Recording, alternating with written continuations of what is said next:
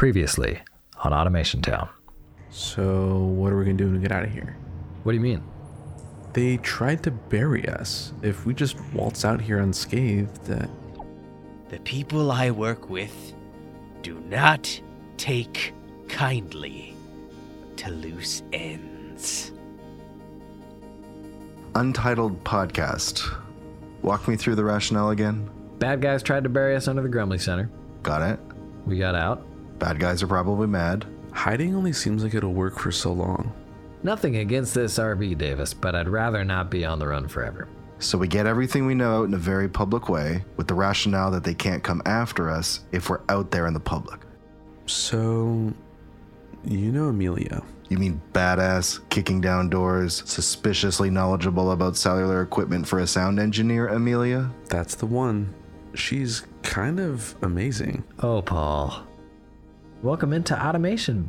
Uh, Automation Pod? Automation Pod. Automation Pod. We have got a bit of a story to tell. We do. And we want to explain why we're concerned that the mayor of our town isn't quite what she appears.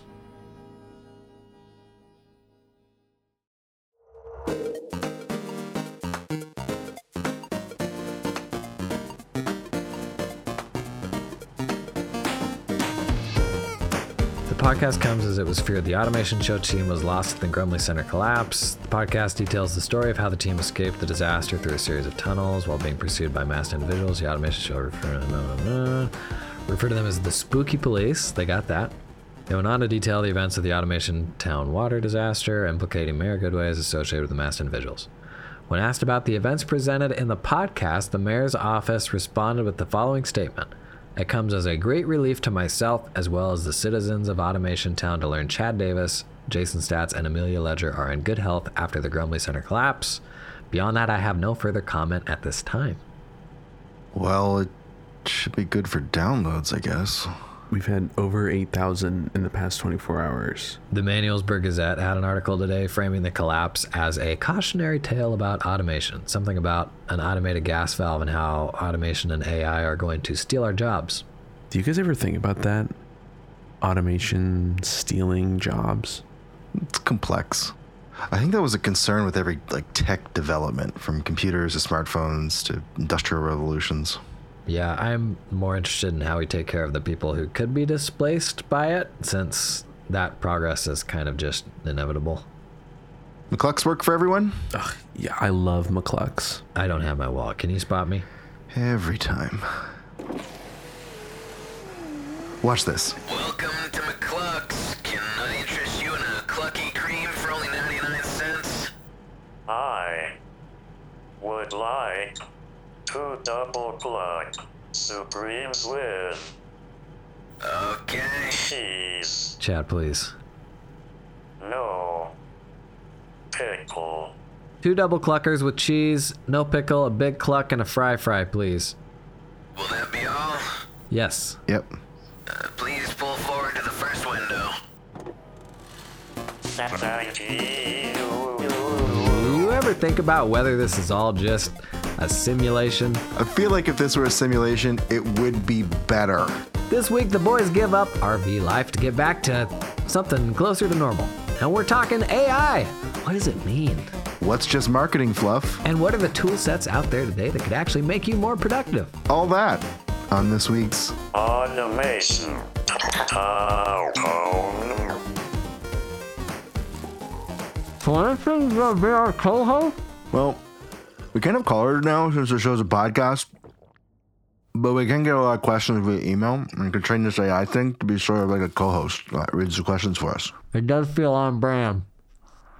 Did you sleep last night? I came out at like 2 and you were still up. Yeah, this, the clocks is good. Yeah, working on it. I ran out of potatoes on though. I kind of can't sleep without it. So I made an AI. That's pretty cool. Sorry to hear that, Chad. So, what's the plan here? We'll record the pod, then swing by what's left of the Grumley Center to see if our cars are there. May as well. We're kind of going back to normal life now, aren't we? And not a moment too soon. You like the RV, admit it. There's a smell.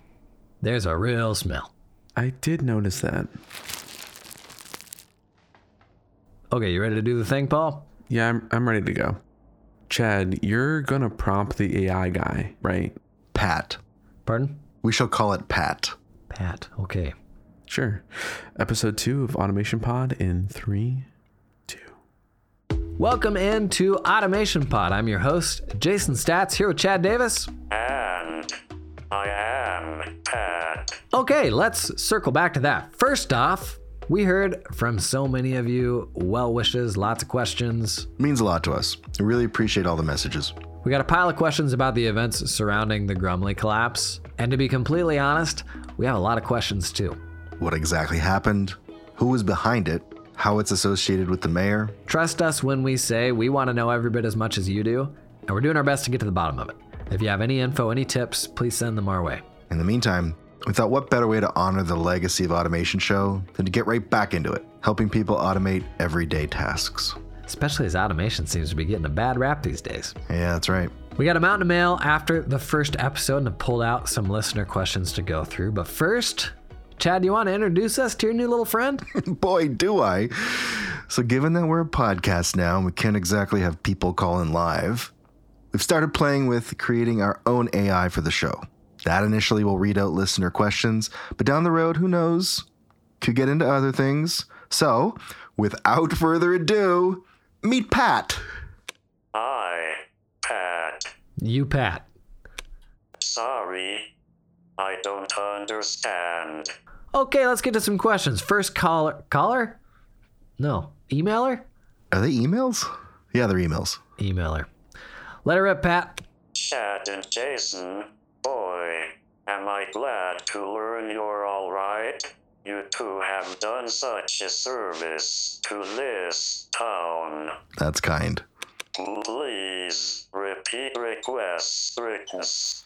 You broke it. Ugh. Given that the Grumley collapse was blamed on an automated gas leak valve, do you two have any stories of automations going spectacularly wrong? Some days I worry that I should leave this stuff to proper developers. Boy, do I ever. It feels like every day that you're building something, something goes wrong. It's never a like point A to point B to point C and things just always work out. But sometimes you just screw up so bad that you have to laugh at them. I've got one story about some accounting stuff that involved a couple different accounting systems, and I needed to create entries back and forth between them. Oh, I remember this. Yeah, yeah, yeah. That's my all-time worst automation story, and it's only because it ate up like ten thousand make automations, Oh and I thought it was going well. You thought it was going well. and it wasn't processing them correctly, right? yeah. So for those of you keeping track at home, um, it's about ten bucks. Nothing crazy, but just having that run and and looking back and thinking like, okay, how am I going to fix this? Yeah, big big hit to the ego. How about you, Jace? I would the best part of that story is the way that I found out about it was you tweeted like what you did to fix it, which was like this novel thing. you omitted the entire fact that you had screwed up all of this stuff and this was your way of like a novel way to fix all the stuff that you broke. but I loved when I found out the backstory to that. You've got to have a couple stories like this. Hit us. Oh, I've had a lot of nightmares. Honestly, I think I've been fortunate. I haven't bungled up anything too big yet. I will say, like, my biggest fear when it comes to services like, you know, Airtable or something like that is if I'm doing something mission critical, I'm, I'm literally like an accidental base deletion away from poof, like all that stuff. Yep. Oof, nope, I, no, the examples are coming to me now. It's a safe uh, space, Jason. It's a safe space. I think where I've gotten burned more than anything else is Airtable's automations. Uh, because a lot of the automations you can set to a view. So they run on any records that are inside a view. Oh, I know where this is going. And then you change the filters on a view and like it kicks off a thousand things that you don't want to run because now that view just completely changed. Or you removed the filters on the view and now it's being processed on every single record. I think like back in the early Airtable automation days, views were kind of the only way to be specific about what you wanted it to run on. Now I would say it is not a good practice to set up automations on views. You can lock views so that people don't change that stuff, but like you just forget what you set it up on, and there's just a lot to lose by getting that wrong. I've talked to people who were like managing client lists and sending auto notifications to clients that way. That you change a filter and it emails a thousand people something that's not correct at all. Emails. It's so weird. It's so Yeah. bad. No, it happens. Honestly, like people are shocked by the power of the automations and the leverage and all of that. Like great with great power comes great responsibility. Like you can also screw things up at an astonishing rate that wasn't possible before too. Look, there's a silver lining on this, which is there will always be people smarter than you. And I remember talking to one of those people before, and they said, Look, you can fix this by just being smarter, by being better. Like, thank you. That really helps. Like, what do you mean? They're like, just put filters. So, in case this actually happens again, create another step in the automation that says, you know, if a date is older than two weeks ago, don't process it Yeah, yeah, yeah. over filter it, over parameterize it. Think of the use cases that can be catastrophic and then create environments that are conducive to that. It's like, oh, that's really smart. Thanks. He's like, yeah, it's like coding, Yeah. you newbie. yeah, the guardrails I ended up building in for those status notifications. So the client would get an email at specific statuses was basically just a checkbox gets checked in a field if they've gotten an email for that status so that they never then get another email for that status if something changes. Uh, yeah, you kind of got to like over engineer it. That's a good question. Uh, what else you got for us, Pat? Can you explain in layman's terms exactly what AI is and what ML is? I've seen conflicting information and sometimes wonder if it's just marketing hype. Okay, Chad, simple as that. Layman's terms, what is AI and ML? In 20 seconds, go. Think of machine learning as logic and limited in what it can do, input based, that kind of stuff. AI is like an intelligent system. So it tries to deal with really complex things based on networks of data that has, you know, no specific small limited scope. So ML is build stuff, it follows a build and you deal with it. AI is it's like a neural network. It's like your brain. It could think for itself. That's pretty good. I kind of wasn't serious when I said 20 seconds, but watching you go for it like that was pretty solid. Well, there's probably like way smarter people are like, no, you got it wrong. Oh, yeah. They're like, no, I just wasn't going to explain it because I don't know if I could, but I think your framework's good. So, machine learning is like throw a pile of data at it and it develops kind of its own model of like what this data is supposed to be, or like it learns based on the more data that you feed it, like some sort of, I guess it has to know how to take some sort of like action or develop an expectation for the properties of that thing that you're feeding it or something like that. Yeah, I saw an app that was advertising as like the next generation AI in financial XYZ. Yeah. I was like, so tell me about the AI. And they're like, oh, well, we've built it. Like, oh, so it's ML. Like, uh huh. Yeah, but we use AI for marketing. yeah. There's a lot of that going on. yeah. So like the mainstream AI we see now is like, you know, GPT-3 and stuff like that, which is general AI where it's trained on what do they say, like two thirds of the internet or something like that. You've just got this enormous training data set that it has so that you can ask it questions and it can tell you things based on that training set of data. I've got to ask you. I mean, I didn't know very much. Like, complete noob. Never dealt with anything technical with AI a while ago, and I saw people using words like GPT three and Da Vinci and OpenAI and Jarvis and all these things. How could you explain AI and all these words in a way that if you're seeing it for the first time, like what does it really mean when people throw these words around?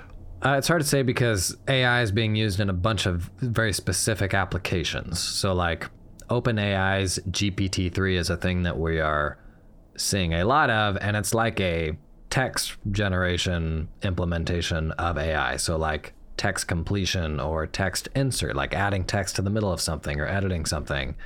But it's able to do it in this amazingly natural way, and even will like from its own knowledge like build on the ideas or introduce new ideas and stuff like that. So what does ai do? Like the value of ai is that it can kind of do anything and it's being plugged in in a whole bunch of different applications from you know generating a slide deck based on your bullet points to like just about anything and everything. So it's hard to pin it down to one specific thing because the whole premise of it is kind of this general knowledge. Whereas machine learning, I think, is more targeted. It's like we want to nail down this one specific thing, and by feeding it a whole ton of instances of this thing, it will then know more about that thing, sort of thing. Does that make sense? Yeah. Next caller. Next caller. We're probably in over our heads on this one. Uh, who you got, Pat? Chad and Jason, a question about artificial intelligence stealing our JOO. Um. Yeah, that's not good. Can we have pause on the recording, Paul? Yeah. Give me a minute with this. Wow. So I heard back from Amelia. Wait. You bounced back from the other day, eh? She said she listened to the first episode of the pod and feels bad that I got caught up in the middle of all this. So is this turning into something more? Oh, that look on his face. I know that look. So how's it been going? Can I see? Okay. I don't see much here. Paul, I listened to the first episode of the pod and feel badly that you got caught up in the middle of this. So that's it then. I'm not sure what to say back. This just brings me back to high school when when I was in high school everyone had like just started texting. Oh, it was an exciting time. Some things never change. Young love. Are we ready to go here, Davis? I think I got it sorted. Stand by. It's a local number. Hello. Jason! Jeez Louise. It's Gil. I know, Boy, Gil. am I relieved to hear the two of you are all right. Yeah, we're actually Quick recording. question for you. Of course. About LiveFlow. Big surprise. So the other day I saw Google release Simple ML, a little no-code machine learning extension for Google Sheets. Hang on, I'm gonna put you on speaker, Gil. Chad, you were talking about this the other day. Simple ML for Google Sheets. Hi, Gil. Chad! Hi, Gil. So Simple ML. It says it'll make predictions in your data, spot potential errors, find patterns. A lot of things that could be helpful for my clients. Makes sense. So check this out. I'm pretty sure I can use this on my client's accounting data by syncing the data out to Google Sheets with LiveFlow. Oh, now we're talking. Then using Simple ML on the accounting data. Gil, I love that. Honestly, this may be my favorite part of LiveFlow. That when you use it to sync data from your accounting file out to Google Sheets, you then have the entire Google Sheets ecosystem at your disposal. Because you definitely don't have access to machine learning in an accounting file. That's right. So what I'm thinking is I use LiveFlow to sync transaction data out to Google Sheets, month over month financial performance. Then use Simple ML to analyze the data. That's a great idea, Gil. It's great marketing for you as well. How many virtual CFO shops are actually using machine learning to help their clients? Where would I be without you boys? Is that a, a, a rhetorical? Gotta run! Automation pod! Woo! Some of Gil's best work right there. I like it. Okay, are we ready to get back to recording? I've got some food in the fridge that's getting old. Any updates from Love Boat over there? Still just crippling indecision. Got it. Okay, let's do this, Paul. Live again in three, two. Give it a go, Pat. Chad and Whoa. Jason, a question about artificial intelligence stealing our jobs. I know it won't be as simple as plugging in the AI and my job disappears. But how does a non-developer like myself explore how to make my own life easier with AI? Oh, Pat. Coming from an AI. We're in meta inception here with The age old question Will AI replace and eventually destroy us all? Oh, it's so true. This is about accessibility. So that's why I kind of asked earlier about like what does it all mean? Like what is GPT? What is DaVinci? What is OpenAI? What is Google cooking up? What is like all these other things dealing with and like how can we just know what's possible? And I feel like it really wasn't an unlock for me until I got like a tool in front of me, started typing in it, and was like, whoa, this is going to change everything. And I think the first thing was like an image generation that was using like the DALL-E 2 AI stuff. And I was like, whoa, that's really bad, but it's pretty great at the same time. What about you? When when was your first kind of unlock getting into this? I feel like it was the image generation stuff that like kind of captured everybody's attention and how it was kind of janky, but also passable. So like in certain contexts, it was totally fine. And so like it crossed that threshold where all of a sudden it mattered and it almost felt like you could miss the boat if you weren't paying attention. How do you navigate that landscape of okay, there's image AI here, and then in the news you see all these people saying you're going to lose your job. How do you connect the image to those statements? I don't know. There's a like, there's definitely a conversation around like uh, what this means for artists, and I think neither you or I are qualified to have an informed opinion on that. I will say, just on the general discussion of this new technology replacing people and displacing them from their jobs, there's always an element of truth to it. There's always an element of exaggeration to it, and that's just kind of always been the case from the first computer to spreadsheets to calculators and all that stuff, right? Like people reskilling, like moving on to different tasks. I see AI as a continuation of that. I think as a society, you have a responsibility to look out for the people who are displaced and what happens with them. But at the same time, like, what are you going to do? Stop? Like, not like stop progressing? Like, I don't know how much Star Trek you watched as a kid, but in the next generation, like, man, everything's good. Like they've got it figured out on Earth. Like people aren't having to work that hard. Like I didn't watch, but now I feel bad for the first generation. yeah, I mean, there were like if you're like bumping around on starships, like things were pretty spicy. But it looked like for the people on Earth, things were pretty chill. Did we answer the question here even remotely? The question was about stealing our jobs. So like I like what you said about there's always been new technologies come and this is just the next one. Yeah. Like any new technology, you have to start somewhere. So whether it's putting a prompt of like your dog's on a beach with a hat and a mimosa and realizing that okay, Spoken like a man that's literally written that prompt before, but yes, continue. and then realizing that okay, the skill that I'm horrible at is giving instructions. yeah. what are my resources to giving instructions? Well, it's copying people. it's it's seeing what other people are doing and then just experimenting. Yeah. So as long as you're not hurting anyone with that experimentation and you're learning and sharing and you're getting resources from things like Twitter or from FAQ sections or from videos on YouTube, you're ahead of 99.9% of the other population out there that's not trying these new things. And like that's where we live today. I think an interesting thing about AI that as like a society interfacing with computers haven't really encountered before is these AIs are trained on more things than any human can possibly know. And so these AI have like these abilities that we don't like actually know or haven't discovered yet. And so researchers talk about this, they call it capability overhang. So these are like hidden skills or hidden dangers, even of AI, because we don't totally know what they're capable of. And that's where a lot of the fear comes from is if we don't totally understand what they're capable of, then are there risks that we're not even considering? But to focus on the upside of that, I think it's interesting now how we're starting to see that working with AI is really a learned skill, and not everybody's going to get the same thing out of AI. You know, the early examples of this that we saw with like Jasper, for example, the GPT-3 writing assistant. Mm-hmm. I think the headline is, oh, you know, we just put copywriters out of work or people writing blogs, that sort of thing. When in reality, the best version of that was an assistant to those people as a tool for ideation. Mm-hmm.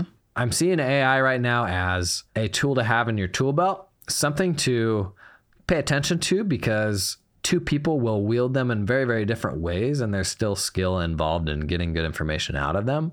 So right now I'm not like I'm not seeing the doom and gloom, but I am seeing it as like a very valuable tool to be leveraging in certain situations and kind of a skill set to be investing in. it comes back to the age old adage of adaptability.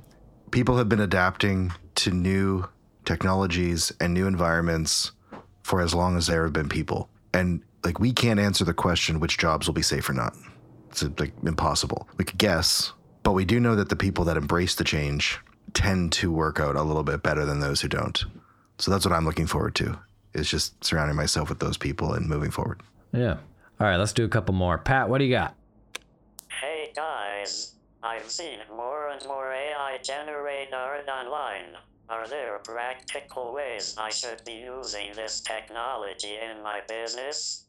So, Jason, have you ever made fun of your friends and created any images of them for make believe blog posts before? That's a very specific reference. I have. I tell you what, in the last month or so, I've been like diving into the AI generated art thing. I just think it's really fun. I would also say in the last few weeks, it reached this inflection point where a lot more has become possible than like the early days of DALL-E, where it was like, oh my gosh, that's a cat in an astronaut helmet in space. Wow. Like that's like like cute, impressive. But now it's to the point where it's like, wow, like that's like kind of passable and you can actually like put things in specific environments and like it's it's just gotten a lot better. Mm-hmm. I'm a Midjourney noob, right? I just reached my uh, 25 prompt imagine uh, limit. Oh yeah. the free limit, yeah. and and I'm just about to press pay on the the ten dollar a month plan. I know you've been playing with it for a lot longer, and for those like that want to try it, Midjourney's great because you don't have to be an expert. Because when you go into the Discord to start using it, which is the the platform in which they're using to generate all of these things, you can see the prompts of everyone else who's also either really pro or really noob, and like that's the unlock is that you get immediate insight into like what are the prompts that other people are using. How have you used those prompts and those types of discords to, to increase your learning? So if you want to be totally blown away, and we could link this in the show notes, the Midjourney like gallery like showcase, unbelievable. Will absolutely blow your mind when it comes to thinking about like the level of detail that goes into these things. Like they're just incredible. The hardest thing is to get exactly what you want. Like get the picture in your head to be generated on the computer. The things that it can generate are incredible, but it's not always going to line up necessarily with what you actually wanted. But when you look at that gallery, you can see the full prompts that got them there. Now, it's not quite as simple as running a single prompt and it just gives you that, because for any single prompt, there's an infinite number of variations of that. And then with Midjourney, you will select specific ones that it proposes and then build on that and make variations to kind of that core one. So when you see the showcase, people didn't just drop in that prompt and they got this majestic thing. It was likely took a lot of massaging to get it there. And that's where like kind of the skill set comes in as each of these kind of initial suggestions that it makes are then a seed. And you can make kind of deviations on this seed. And like that's honestly what's kind of been fascinating to me. And and I my impression of AI which is kind of the surface level impression you get from like news stories and stuff like that is somebody just types in one prompt and they get this thing and that's the news story. When the real value of the tools is like going deeper and like iterating on these prompts and like massaging the result that you got into something that's even better. And it's what kind of first took me down the path of realizing like, wow, like people are actually developing a skill set to make this stuff really useful for them. So, to get back to the question here, are there practical ways I should be using this technology in my business? It definitely depends on the business. I think I still want to say it's not a replacement for like pulling in artists where you need an artist. Mm-hmm. And much the same way that I don't think no code displaces code, I think it actually creates more dev than there's ever been. Mm-hmm. So everybody's had ideas in their head for this app that they want that would be amazing. And it never came to life because they're not going to drop six figures on a developer to develop a mobile app. But with no code, it's accessible. You can do that sort of thing. And so I think the best version of AI art generation is bringing to life things that would not otherwise exist.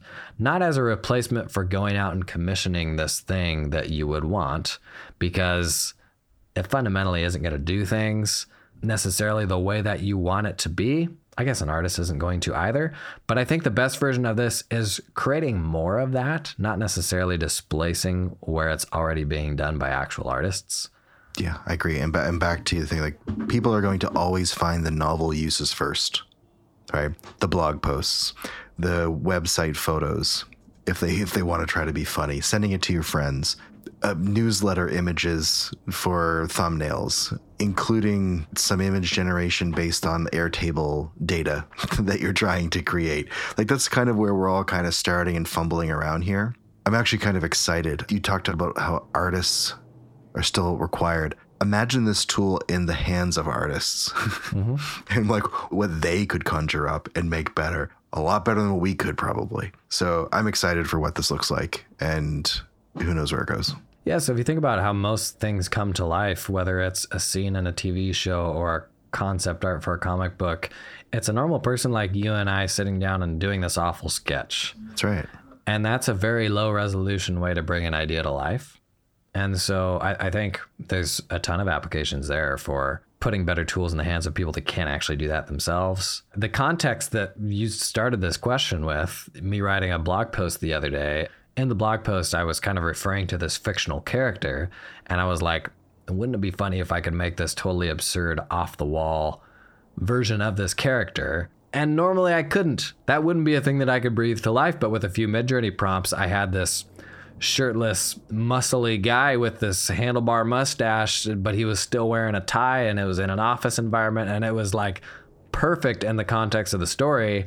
And as an example of a situation where I just would have had nothing uh, had I not pulled this in and it like made the entire thing better. Best thumbnail of the year. Okay, next caller. Pat, what have you got for us? Hey guys, what in your opinion, what are the AI tools we should be paying attention to? Oh. I think that's the end of Pat. Do you smell smoke? I think the question was what AI apps do we recommend? Okay, so to kind of clear up a lot of the terminology we've been using, which we probably should have done in the beginning, I tried. I feel like we've completely bungled our explanation of all this. So, common names that you're you're seeing around OpenAI.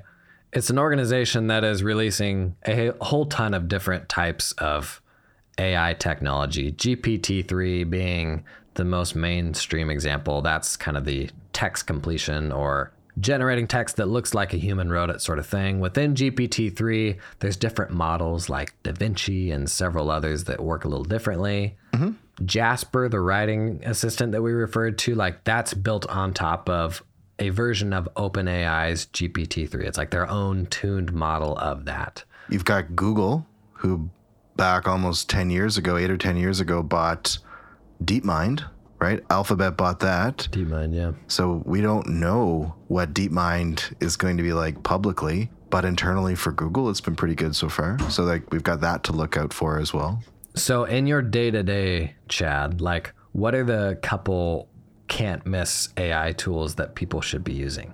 I think we're all, well, if, if you're playing around with AI these days, you're using ChatGPT. That is the free tool where you're not restricted by words or what they call token limits for these AI calls. You're probably not playing around with the APIs like Jarvis is in the background, right? You're just using the tool like millions of other people are right now. Mm-hmm. The stats are that ChatGPT got to a million users in what, five days? Yeah. and all of the big boys and girls after like Netflix and Facebook were all like multi months or years to get to that exact same situation. So I find myself with Chat GPT rewriting things and using things, but because Make has a connection in, and it always did through the HTTP module, and Zapier has a connection in now too, I find myself creating prompts through make automations to come back with data manipulation or creating CSVs or things like that that I couldn't get typically through ChatGPT. Those are the two that I'm playing around with right now a lot more, and it's blowing my mind. I'm now fixing Google app scripts and creating them from scratch when I had no idea how to do them before. It's pretty fun. How about you? I know you're getting deep into some other types of stuff. What are you playing around with? I should say, if you're going back and listening to old episodes now, this stuff is all changing so fast. So our answers three months from now will probably be completely different. Mm-hmm. I would say right now, the two biggies for me definitely Chat GPT, which I think is a big deal because you've got an interface where anybody can message it, train it on simple tasks, and say, now do this task for me. Like that's that's novel because it's putting AI, trained AI, into the hands of anyone. Second, I'm gonna cheat, and this is kind of gonna be a twofer. If you want to have a play with something amazing, check out Midjourney. It's spelled just the way it sounds. It does image generation, but the really incredible thing in the last few weeks, we got a new version of Midjourney that was a big step up. But the amazing thing is that you can combine it with a different image generation service, DALL-E, and that's the one that is OpenAI's, and do what's called outpainting. So, for example, I want to generate a badass looking pirate. And so I go to Midjourney, it gives me a sweet pirate, and I love it.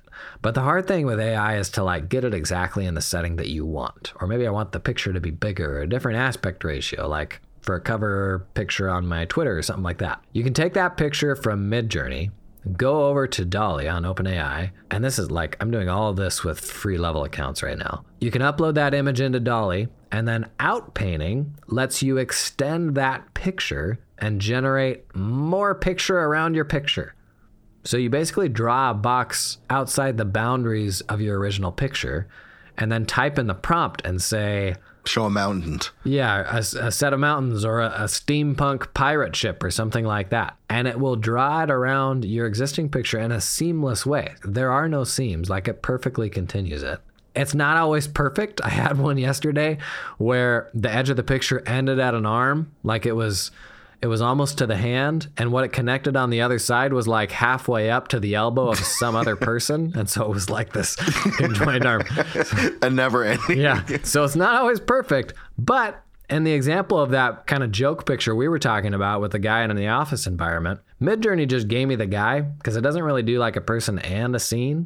And then I used outpainting to create the rest of an office environment around him. Honestly, it's amazing. Like the fact that you can just like continue that canvas infinitely, like it's so cool and makes that thing so usable. So my two things, Chat GPT and then uh, Midjourney for image generation. Oh, you see so much of this on TikTok. Like, if you really wanted to get a crash course in what people are doing with Chat ChatGPT, Midjourney, and all the stable diffusion stuff, and like writing, just type in AI as a hashtag inside of TikTok, and you will see hundreds of thousands of videos of just people being blown away of what they're doing. So whether it's writing or responding to emails or creating quick legal agreements or whatever, like it's there. So I'm going to add a third option to mine, which was like spending a lot of time on TikTok, just seeing what other people are doing. Yeah, inspiration. Cool. Well, I think that's all we got time for today. Thanks for tuning in. Uh, if you are more confused about AI and ML than you were at the beginning of this, we are too. A quick reminder as we still work to get to the bottom of the last week's events.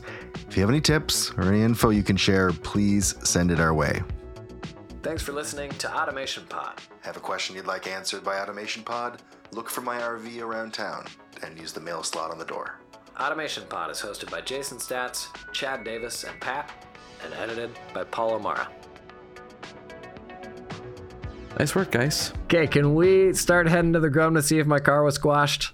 Oh, I hope my car's okay. It wasn't insured. Paul, Oh boy. Boy, I, did we just completely bungle that explanation of AI and ML? I feel like we did. but probably. I'm a little embarrassed, but still, it doesn't matter because it's so exciting to play around with it. Hopefully, people just go out and check it out. Well, and the real problem is like three weeks from now, all that information is going to be out of date. Like you said, free ChatGPT, and I'm like, is that even going to be a thing that's free forever? Like, are they just going to like send it back to the API so there is no public chat? Yeah, I mean, wait till people find out how expensive it's going to be. Yeah. Did you see the new Chat Sonic where it's taking Chat GPT stuff from the old and then combining it with the new Google results if it's too old and it can't deal with it? Like, that's expensive. So I think we're all going to get pretty sad when people have to start buying and they can't write their entire novels because they'll have to pay, you know, six cents every time they run it. I'll tell you what, though, it's been great marketing for ChatGPT. Holy cow. Did you see that they also got a little scared and they said they're not going to release the research because it's too scary? Which research? Yeah. So all the research that they're doing right now from the millions of prompts that people are putting in, it's putting out some crazy research in the back end. And CEO just said yesterday that he's not planning on releasing that research because it's too transformative. What does that even mean? I don't know. I'm scared. They'll find out about all the fan fiction that people are writing with it? Uh huh. I can't wait to find out. Well, I don't know. Like, I know the whole, like, Manuelsberg tribe and all that. Like, it's, you know, AI is going to put you out of work. I think it's very easy for it to become the boogeyman because it is an unknown. Yeah. But at least we have Pat. At least we have Pat. Honestly, that was a little bit of a rough debut for Pat. It was. It'll get better. Hopefully, it doesn't have to cost us too much money to make him better. I'm up for the challenge. Let's do this together. Oh, there's the Grumley Center. Even if your cars weren't both crushed, which by the look of it they most certainly were, I don't think you're getting through this chain link fence. Guys, it's the mayor. She's out. As mayor. Is that? Put that up on the TV. Why is Jake there? Great things are in store for the future. I will always look back on this period of my life with fondness. For the new relationships we forged, for the incredible people I was able to meet along the way, know that I will cherish those relationships She's out? forever. I think she resigned. And resigned. you'll be in great hands with Mayor McCringleberry. With that, I'll hand it over. Jake? This isn't happening. While I can't say this is what any of us expected, I will say that it is both an honor and a relief that you've turned to the people of Manuelsburg for support in the coming months. Automation Town finds itself at an inflection point. Do you continue on the path of change, of pursuing the dangers of the unknown, or do you cling to the safety of the way it's always been? The people of Automation Town have been put through a lot in the last two months, but I'm here to assure you that what lies ahead for Automation Town is stability, comfort, more of the same. And it's with that eye on the past and that steady hand that I look forward to serving the people of Automation Town as your new mayor.